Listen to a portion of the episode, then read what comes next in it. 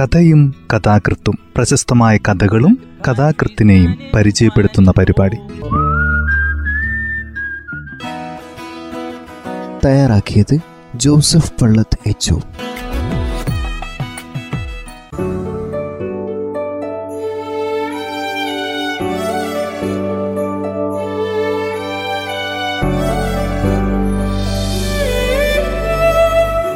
കഥയും കഥാകൃത്തും എന്ന ഈ പരിപാടിയിൽ ഇന്ന് ജലാലുദ്ദീൻ റൂമിയുടെ ഒരു കഥയാണ് പരിചയപ്പെടുത്തുന്നത്.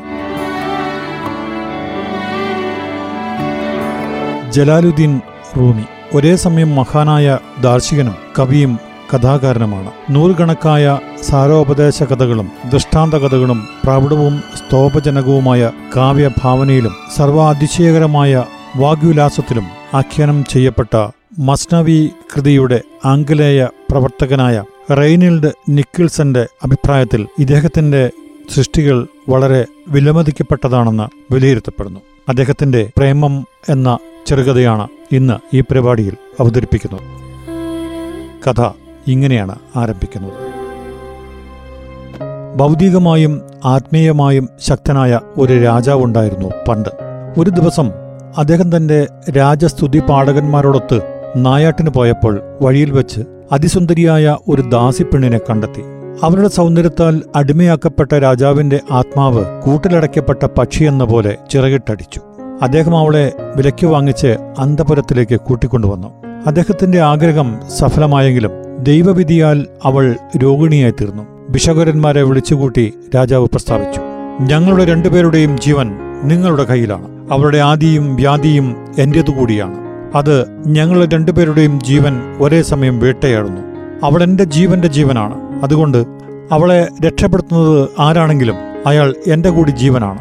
അതിന് കഴിയുന്നയാൾക്ക് എന്റെ ഭണ്ഡാകാരത്തിലെ മുഴുവൻ പണവും മുത്തുകളും പവിഴങ്ങളും സമ്മാനമായി നൽകുന്നതാണ്. അവർ അദ്ദേഹത്തിന് ഉറപ്പ് നൽകി ഞങ്ങൾ ഞങ്ങളുടെ കഴിവിന്റെ അങ്ങേയറ്റം വരെ ശ്രമിക്കാം. ഞങ്ങൾ ഓരോരുത്തരും ലോകത്തിലെ തന്നെ അറിയപ്പെടുന്ന വൈദ്യന്മാരാണ്.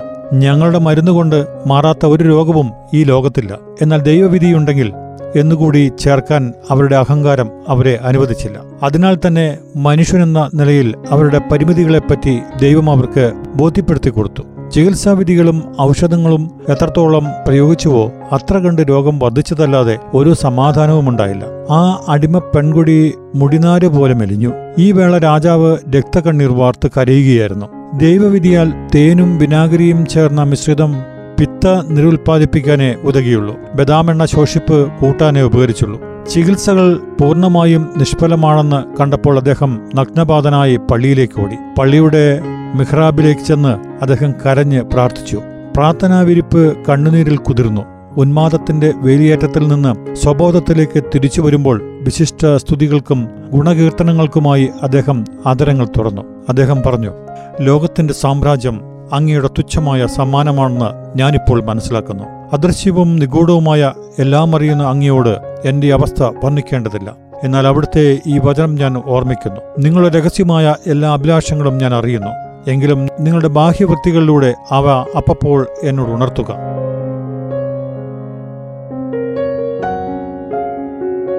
അദ്ദേഹത്തിന്റെ ആത്മാവിന്റെ അഗാധതയിൽ നിന്ന് വിനീത അഭ്യർത്ഥനയുടേതായ ഒരു രോദനമുയർന്നപ്പോൾ ഔദാര്യത്തിന്റെ സമുദ്രം ആന്തോളനം ചെയ്യാൻ തുടങ്ങി. കരച്ചിനിടയ്ക്ക് അദ്ദേഹം ഉറക്കത്തിൽപ്പെട്ടു. സ്വപ്നത്തിൽ ഒരു വൃദ്ധൻ പ്രത്യക്ഷനായി അദ്ദേഹത്തോട് പറഞ്ഞു ചക്രവർത്തി സൽവാർത്തകൾ. ദൈവം നിങ്ങളുടെ പ്രാർത്ഥന കൈക്കൊണ്ടിരിക്കുന്നു. നാളെ ഒരപരിചിതൻ നിങ്ങളെ സമീപിക്കുകയാണെങ്കിൽ അറിയുക അദ്ദേഹം ദൈവത്താൽ നിയുക്തനാകുന്നു. അദ്ദേഹം വിദഗ്ധനായ ഒരു ബിഷകരനാണ് അദ്ദേഹം വരുമ്പോൾ അദ്ദേഹത്തിന്റെ സത്യസ്ഥിതിയിൽ ഗണിക്കുക. അദ്ദേഹം വിശ്വസ്തനും സത്യസന്ധനുമാകുന്നു. അദ്ദേഹത്തിന്റെ പ്രതിവിധിയിൽ പൂർണമായ മാന്ത്രികത്വവും പ്രകൃതിയിൽ ഈശ്വരന്റെ പ്രതാപവും ദർശിക്കുക. വാഗ്ദത്ത സമയമെത്തി. പ്രഭാതം പൊട്ടിവിടർന്നു. വിണിനെ പ്രഭമയമാക്കിയിരുന്ന താരങ്ങൾക്ക് ചിത കൊളുത്തിക്കൊണ്ട് സൂര്യൻ ഉദിച്ചുയർന്നു. ദിവ്യസ്വപ്നത്താൽ അറിയപ്പെട്ട വിശ്വകരന്റെ വരവും കാത്ത് പ്രതിച്ഛാകുലനായ രാജാവ് മട്ടുപ്പാവിൽ നിൽക്കുകയായിരുന്നു. ചടവാർന്ന കാന്തിയാൽ പുതുചന്ദ്രനെന്ന പോലെ ഇരുൾ മധ്യത്തിൽ വലിയൊരു ജ്യോതിസെന്ന പോലെ ദൂരെ നിന്ന് അദ്ദേഹം നടന്നു വരുന്നത് കണ്ടു. ഉത്കൃഷ്ടനും ആരാധനീയനുമായ ഒരു വ്യക്തി. ബ്രഹ്മകൽപ്പനയുടെ തലത്തിൽ അസ്തിത്വമുള്ളവനെങ്കിലും അദ്ദേഹം അസ്തിത്വ ശൂന്യനായിരുന്നു പരിചിതനായ ആ അതിഥിയുടെ മുഖഭാവത്തിൽ രാജാവ് സ്വപ്നത്തിൽ കണ്ട ആ ബ്രഹ്മകൽപ്പന പ്രത്യക്ഷപ്പെടുന്നുണ്ടായിരുന്നു. അദൃശ്യ ലോകത്തു നിന്നുള്ള അതിഥിയെ എതിരേൽക്കുവാനായി രാജപരിവാരങ്ങൾ ഒന്നുമില്ലാതെ തന്നെ ഏകനായി അദ്ദേഹം ഇറങ്ങിച്ചെന്നു. ഒഴുക്കും ചുഴിയും ഭേദിച്ച് നീന്താനറിയുന്ന നാവികന്മാരായിരുന്നു അവർ രണ്ടുപേരും. അദൃശ്യ പാശത്താൽ അന്യോന്യം ബന്ധിതരായ രണ്ടാത്മാക്കൾ. രാജാവ് പറഞ്ഞു കർമ്മം കർമ്മത്തിൽ നിന്ന് ഉത്ഭുതമാകുന്നുവെന്ന ലോകതത്വത്താൽ അവളോടുള്ള സ്നേഹം എന്നെ അങ്ങയുടെ പ്രിയത്തിലെത്തിച്ചിരിക്കുന്നു. മുസ്തഫ മുഹമ്മദിന് ഉമർ എന്ന പോലെ അങ്ങയ്ക്ക് സേവനങ്ങൾ അർപ്പിക്കുന്നതിന് ഞാൻ സദാ സന്നദ്ധനായിരിക്കും. രാജാവ് അദ്ദേഹത്തെ വിടർന്ന കൈകളാൽ നെഞ്ചോടക്കിപ്പിടിച്ച് ആലിംഗനം ചെയ്തു. അങ്ങനെ സ്നേഹത്തിന്റെ ആ മൂർത്തി ഭാവത്തെ രാജാവ് തന്റെ ഹൃദയത്തിലേക്ക് ആത്മാവിലേക്കും ആവഹിച്ചു യാത്രയൊക്കെ എങ്ങനെയുണ്ടായിരുന്നെന്നും നാട്ടിലെയും വീട്ടിലെയും വിശേഷങ്ങൾ എന്തൊക്കെയാണെന്നും തിരക്കിക്കൊണ്ട് രാജാവ് അദ്ദേഹത്തിന്റെ കയ്യിലും നെറ്റിയിലും ചുംബിക്കാൻ തുടങ്ങി. ഇങ്ങനെ കുശലാന്വേഷണങ്ങളുടെ അനേകം ചോദ്യങ്ങളോടെ രാജാവ് അദ്ദേഹത്തെ വേദിയിലേക്ക് അനുയിച്ചു അവസാനം അദ്ദേഹം പറഞ്ഞു സഹനബുദ്ധിയുടെ മാർഗത്തിൽ ഞാനൊരു നിധി കണ്ടെത്തിയിരിക്കുന്നു. ക്ലേശിക്കാനുള്ള ത്രാണനമായി ദൈവം എനിക്ക് നൽകിയ സമ്മാനമാണ് താങ്കൾ. അദ്ദേഹത്തിന്റെ താക്കോൽ ക്ഷമയാകുന്നു എന്ന ചൊല്ലിനെ താങ്കൾ അർത്ഥവത്താക്കിയിരിക്കുന്നു. എല്ലാ ചോദ്യങ്ങളുടെയും ഉത്തരമാണ് അങ്ങയുടെ മുഖഭാവം. അങ്ങനെ എല്ലാ അഴിയ കുരുക്കുകളും അഴിക്കപ്പെട്ടിരിക്കുന്നു. തങ്ങളുടെ എല്ലാ ഹൃദയ അന്തർഗതകളും താങ്കൾ വ്യാഖ്യാനസന്ധമാണ് മുങ്ങിക്കൊണ്ടിരിക്കുന്നവനും ചെളിയിൽ ആണ്ടുകൊണ്ടിരിക്കുന്നവനും താങ്കളുടെ സഹായഹസ്തം നീളുന്നു. പ്രിയങ്കരനും അഭിനന്ദനീയനുമായനെ സ്വാഗതം. ആത്മീയ സംയമനത്തിന്റെതായ ഈ എതിരേൽപ്പിന് ശേഷം രാജാവ് അദ്ദേഹത്തെ കൈപിടിച്ച് അന്തപുരത്തിലേക്ക് ആനയിച്ചു. ഈ രോഗത്തിന് അവർ പ്രയോഗിച്ച മരുന്നുകൾ കൊണ്ടൊന്നും യാതൊരു പ്രയോജനവുമില്ല. അന്തരീക്ഷ സ്ഥിതിയെപ്പറ്റി മനസ്സിലാക്കാതെയാണ് അവർ ചികിത്സകൾ ചെയ്തത്. അതുകൊണ്ടെല്ലാം രോഗം കൂടുതലായെന്ന് മാത്രം. അവരുടെ അങ്ങനെയുള്ള അസത്യ നിഗമനങ്ങളിൽ നിന്ന് മാറി ദൈവമെന്റെ ബുദ്ധിക്കും വെളിച്ചം കാട്ടുന്നു. ദൈവരഹസ്യം അദ്ദേഹത്തിന് വെളിവായി. പക്ഷേ അദ്ദേഹം അത് മറച്ചുവെച്ചു. രാജാവിനോട് പറഞ്ഞില്ല. എനിക്ക് അവളോട് രഹസ്യമായി ചില കാര്യങ്ങൾ ചോദിക്കാനുണ്ട്. ബന്ധുക്കളായാലും അകന്നവരായാലും എല്ലാവരെയും പറഞ്ഞുവിട്ട് വീട് കാലിയാക്കുക. സ്വീകരണ മുറിയിൽ നിന്ന് ആരെങ്കിലും ചെകിട ഓർക്കാതിരിക്കാൻ ശ്രദ്ധിക്കണം. വീട് കാലിയായി. ബിഷകരനും പെൺകുട്ടിയുമല്ലാതെ അവിടെ ആരും അവശേഷിച്ചില്ല. അദ്ദേഹം വളരെ സൗമ്യമായി അവളോട് ചോദിച്ചു ഏത് നഗരത്തിലാണ് നീ ജനിച്ചു വളർന്നത്? എന്തെന്നാൽ ഓരോ പ്രദേശത്തുള്ള ആളുകൾക്കും ഫലിക്കുന്ന ചികിത്സാ രീതികൾ വ്യത്യസ്തമാണ്. അവളുടെ വിധി വൈപരീത്യത്തിലേക്ക് വിരൽ ചൂണ്ടുന്ന ഇങ്ങനെയുള്ള ചോദ്യങ്ങൾ ചോദിച്ചുകൊണ്ട് അദ്ദേഹം അവളുടെ നാടിമെടുപ്പ് പരിശോധിച്ചു. ഇങ്ങനെ സംഭവ കഥാകഥന രൂപത്തിൽ അവരുടെ സുഹൃത്ത് ബന്ധങ്ങളെപ്പറ്റി ചോദിക്കവേ വീടുമായും പഴയ യജമാനന്മാരുമായും ബന്ധപ്പെട്ട പല കാര്യങ്ങളും അവൾ അദ്ദേഹത്തോട് വെളിപ്പെടുത്തി. അവളുടെ സ്വദേശ പട്ടണത്തിലെ സുഹൃത്തുക്കളെ ഓരോരുത്തരെയും അദ്ദേഹം മനനം ചെയ്തു. പിന്നെ അദ്ദേഹം വേറൊരു പട്ടണത്തിന്റെ പേര് ചോദിച്ചു. നിന്റെ സ്വന്തം പട്ടണത്തിൽ നിന്ന് വിട്ടശേഷം എവിടെയാണ് നീ കൂടുതലും കഴിഞ്ഞത്? അവർ ചില പട്ടണങ്ങളുടെ പേരുകൾ പറഞ്ഞു. അപ്പോഴൊന്നും അവരുടെ മുഖഭാവത്തിനോ നാഡീ സ്പന്ദനത്തിനോ മാറ്റം വന്നില്ല. സമർഖണ്ഡ് എന്ന പേര് ഉച്ചരിച്ചതോടെ അവരുടെ കൈത്തണ്ടയിലെ നാടി തുള്ളിച്ചാടി. മുഖം ചുമക്കുകയും വിളറുകയും ചെയ്തു. കാരണം സമർഖണ്ഡിലെ സ്വർണപ്പണിക്കാരനായ ഒരാളുമായി അവൾ പ്രേമത്തിലായിരുന്നു. അവനുമായുള്ള വേർപാടാണ് അവളെ രോഗിണിയാക്കിയത്. പട്ടണത്തിൽ എവിടെയാണ് അദ്ദേഹം താമസിക്കുന്നത്? കാറ്റഫർ കവലയിലെ പാലത്തിന് ചുവട്ടിലെ ആ ദുർഗമില്ലേ അവിടെ എനിക്കറിയാം നിന്റെ രോഗമെന്താണെന്ന്. ഉടൻ തന്നെ അത് മാറ്റാനുള്ള മന്ത്രവിദ്യ ഞാൻ നിന്നിൽ പ്രയോഗിക്കുന്നതാണ്. വർഷം സ്വാതുര തീരത്തോട് ചെയ്യുന്നതെന്തോ അതാണ് നിന്നിൽ ഞാൻ ചെയ്യാൻ പോകുന്നത്. പേടിക്കാതെ വിഷമിക്കാതെ സന്തോഷവതിയായി തീരൂ ആര് അവരുടെ ഹൃദയാന്തർഭാഗങ്ങൾ ഒളിപ്പിച്ചു വെക്കുന്നുവോ അവരുടെ അഭിലാഷങ്ങൾ വേഗത്തിൽ പൂവണിയുന്നു എന്ന് പ്രവാചകൻ പറഞ്ഞിട്ടുണ്ട്. വിത്തുകൾ മണ്ണിനടിയിൽ മറഞ്ഞുകിടക്കുമ്പോൾ അവിടെ ആന്തരിക രഹസ്യം പൂന്തോട്ടത്തിന്റെ സസ്യശ്യാമളതയിലായി മാറുന്നു. ബിഷകരന്റെ ആശ്വാസവചനങ്ങളും വാഗ്ദാനങ്ങളും അവളെ നിർഭയമാക്കി. ഹൃദയത്തിൽ ആഹ്ലാദം നൽകുന്ന വാഗ്ദാനങ്ങളുണ്ട്. അതേപോലെ ഉദ്യോഗത്താൽ സംഭരിതമായ കപട വാഗ്ദാനങ്ങളുണ്ട്.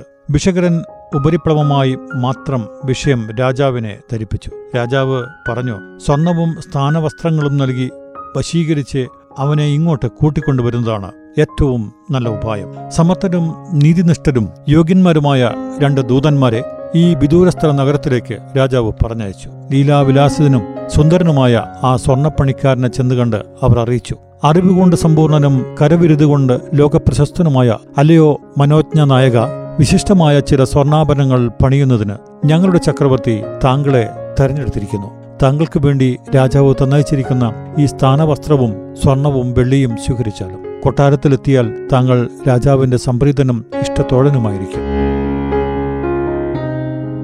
സ്വർണവും സ്ഥാനവസ്ത്രവും കണ്ട് പ്രലോഭിതനായ അവൻ നാടും വീടും വിട്ട് സ്വത്സാഹം അവരുടെ കൂടെ പുറപ്പെട്ടു. അവർ കൊണ്ടുവന്ന അറേബ്യൻ കുതിരപ്പുറത്ത് സന്തോഷത്തോടെ അവൻ യാത്ര ചെയ്തു. അവന്റെ ജീവിതത്തിനു മീതെ രാജാവിനാൽ വിശേഷപ്പെട്ട വലയുടെ കണ്ണിമുറുകി. സ്വന്തം ജീവരക്തം വിലയായി നൽകപ്പെടാൻ പോകുന്ന സ്വർണവും സ്ഥാനവസ്ത്രവും സ്വീകരിച്ച് അവൻ മരണത്തിലേക്ക് കുതിക്കുകയായിരുന്നു.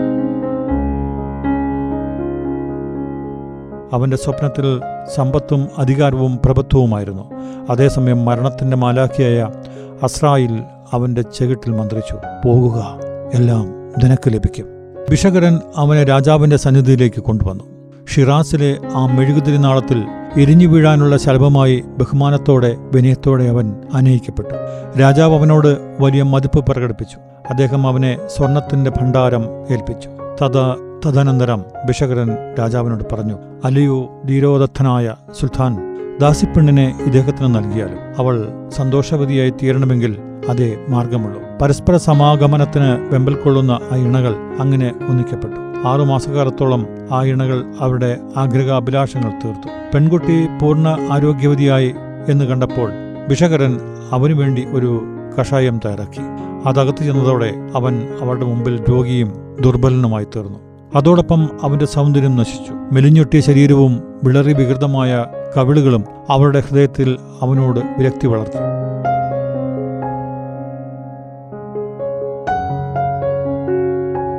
രക്തക്കണ്ണീരിന്റെ അരുവിയിൽ മരണത്തിലേക്ക് ഒഴുകിക്കൊണ്ട് അവൻ പ്രസ്താവിച്ചു. കസ്തൂരിക്ക് വേണ്ടി വേട്ടയാടപ്പെട്ട കസ്തൂരിമാനാണ് ഞാൻ. തോലെടുക്കാൻ വേണ്ടി വയലിന്റെ മറവിൽ വേട്ടക്കാരൻ കഴുത്തറക്കപ്പെട്ട കുറുനരിയാണ് ഞാൻ. കൊമ്പെടുക്കാൻ വേണ്ടി വേട്ടക്കാരൻ മസ്തകം പിളർന്ന് രക്തം ചിന്തപ്പെട്ട ആനയാണ് ഞാൻ.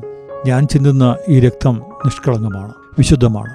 എന്റെ കൊലയാളിക്ക് എന്നെപ്പറ്റിയുള്ള അറിവിനും അപ്പുറമാണ് ഞാൻ. അവൻ അറിയുന്നില്ല എന്റെ സൗന്ദര്യമല്ല എന്റെ യഥാർത്ഥ സത്വമെന്ന്. അവനുണ്ടോ അറിയുന്നു എന്റെ രക്തം ഉറങ്ങുകയില്ലെന്നും. ഇന്നത് എന്നിലാണെങ്കിൽ നാളെ അത് അവനിലായിരിക്കും. ഇല്ല ഞാൻ ചിന്തിയ രക്തം ഒരിക്കലും പാഴാകില്ല. മതിലിനാൽ വീഴ്ത്തപ്പെട്ട നീണ്ട നിഴൽ ഒടുവിൽ മതിലിലേക്ക് തന്നെ മടങ്ങിവരും. പർവതം ശബ്ദത്തിന് മാറ്റൊലി നൽകുന്ന പോലെ ലോകം നമ്മുടെ കർമ്മത്തെ നമ്മിലേക്ക് തന്നെ മടക്കുന്നു. ഇത് പറഞ്ഞു തീർന്ന നിമിഷം അവൻ കാലഗർഭത്തിലേക്ക് ആണ്ടുപോയി. പ്രേമത്തിന്റെ ദുഃഖത്തിൽ നിന്നും വേദനയിൽ നിന്നുമെല്ലാം ദാസിപ്പെൺകുടി വിമുക്തമാക്കപ്പെട്ടു കഴിഞ്ഞിരുന്നു. മരിച്ചവരോടുള്ള സ്നേഹം ചിരസ്ഥായിയല്ല. കാരണം മരിച്ചവരൊരിക്കലും നമ്മുടെ അടുത്തേക്ക് തിരിച്ചു വരുന്നില്ലല്ലോ.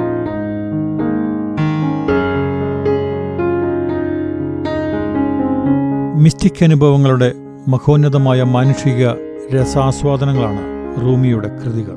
നിർവൃത്തിയുടെ പരമപദത്തിൽ ആകാശമണ്ഡലത്തിലേക്കുള്ള ആവേശകരമായ ചിറകടികളാണ് അത്. പ്രത്യുപരി ദൈനംദിന ജീവിതത്തിന്റെ വിഷയനിമിത്തമായ വിവരണത്തിലൂടെ വായനക്കാരന് സ്വന്തം അരുമയായ ആശയങ്ങളുടെ വൈകാരിക അനുഭവം നൽകുന്നു. തയ്യാറാക്കിയത് ജോസഫ് പള്ളത്ത് എച്ച്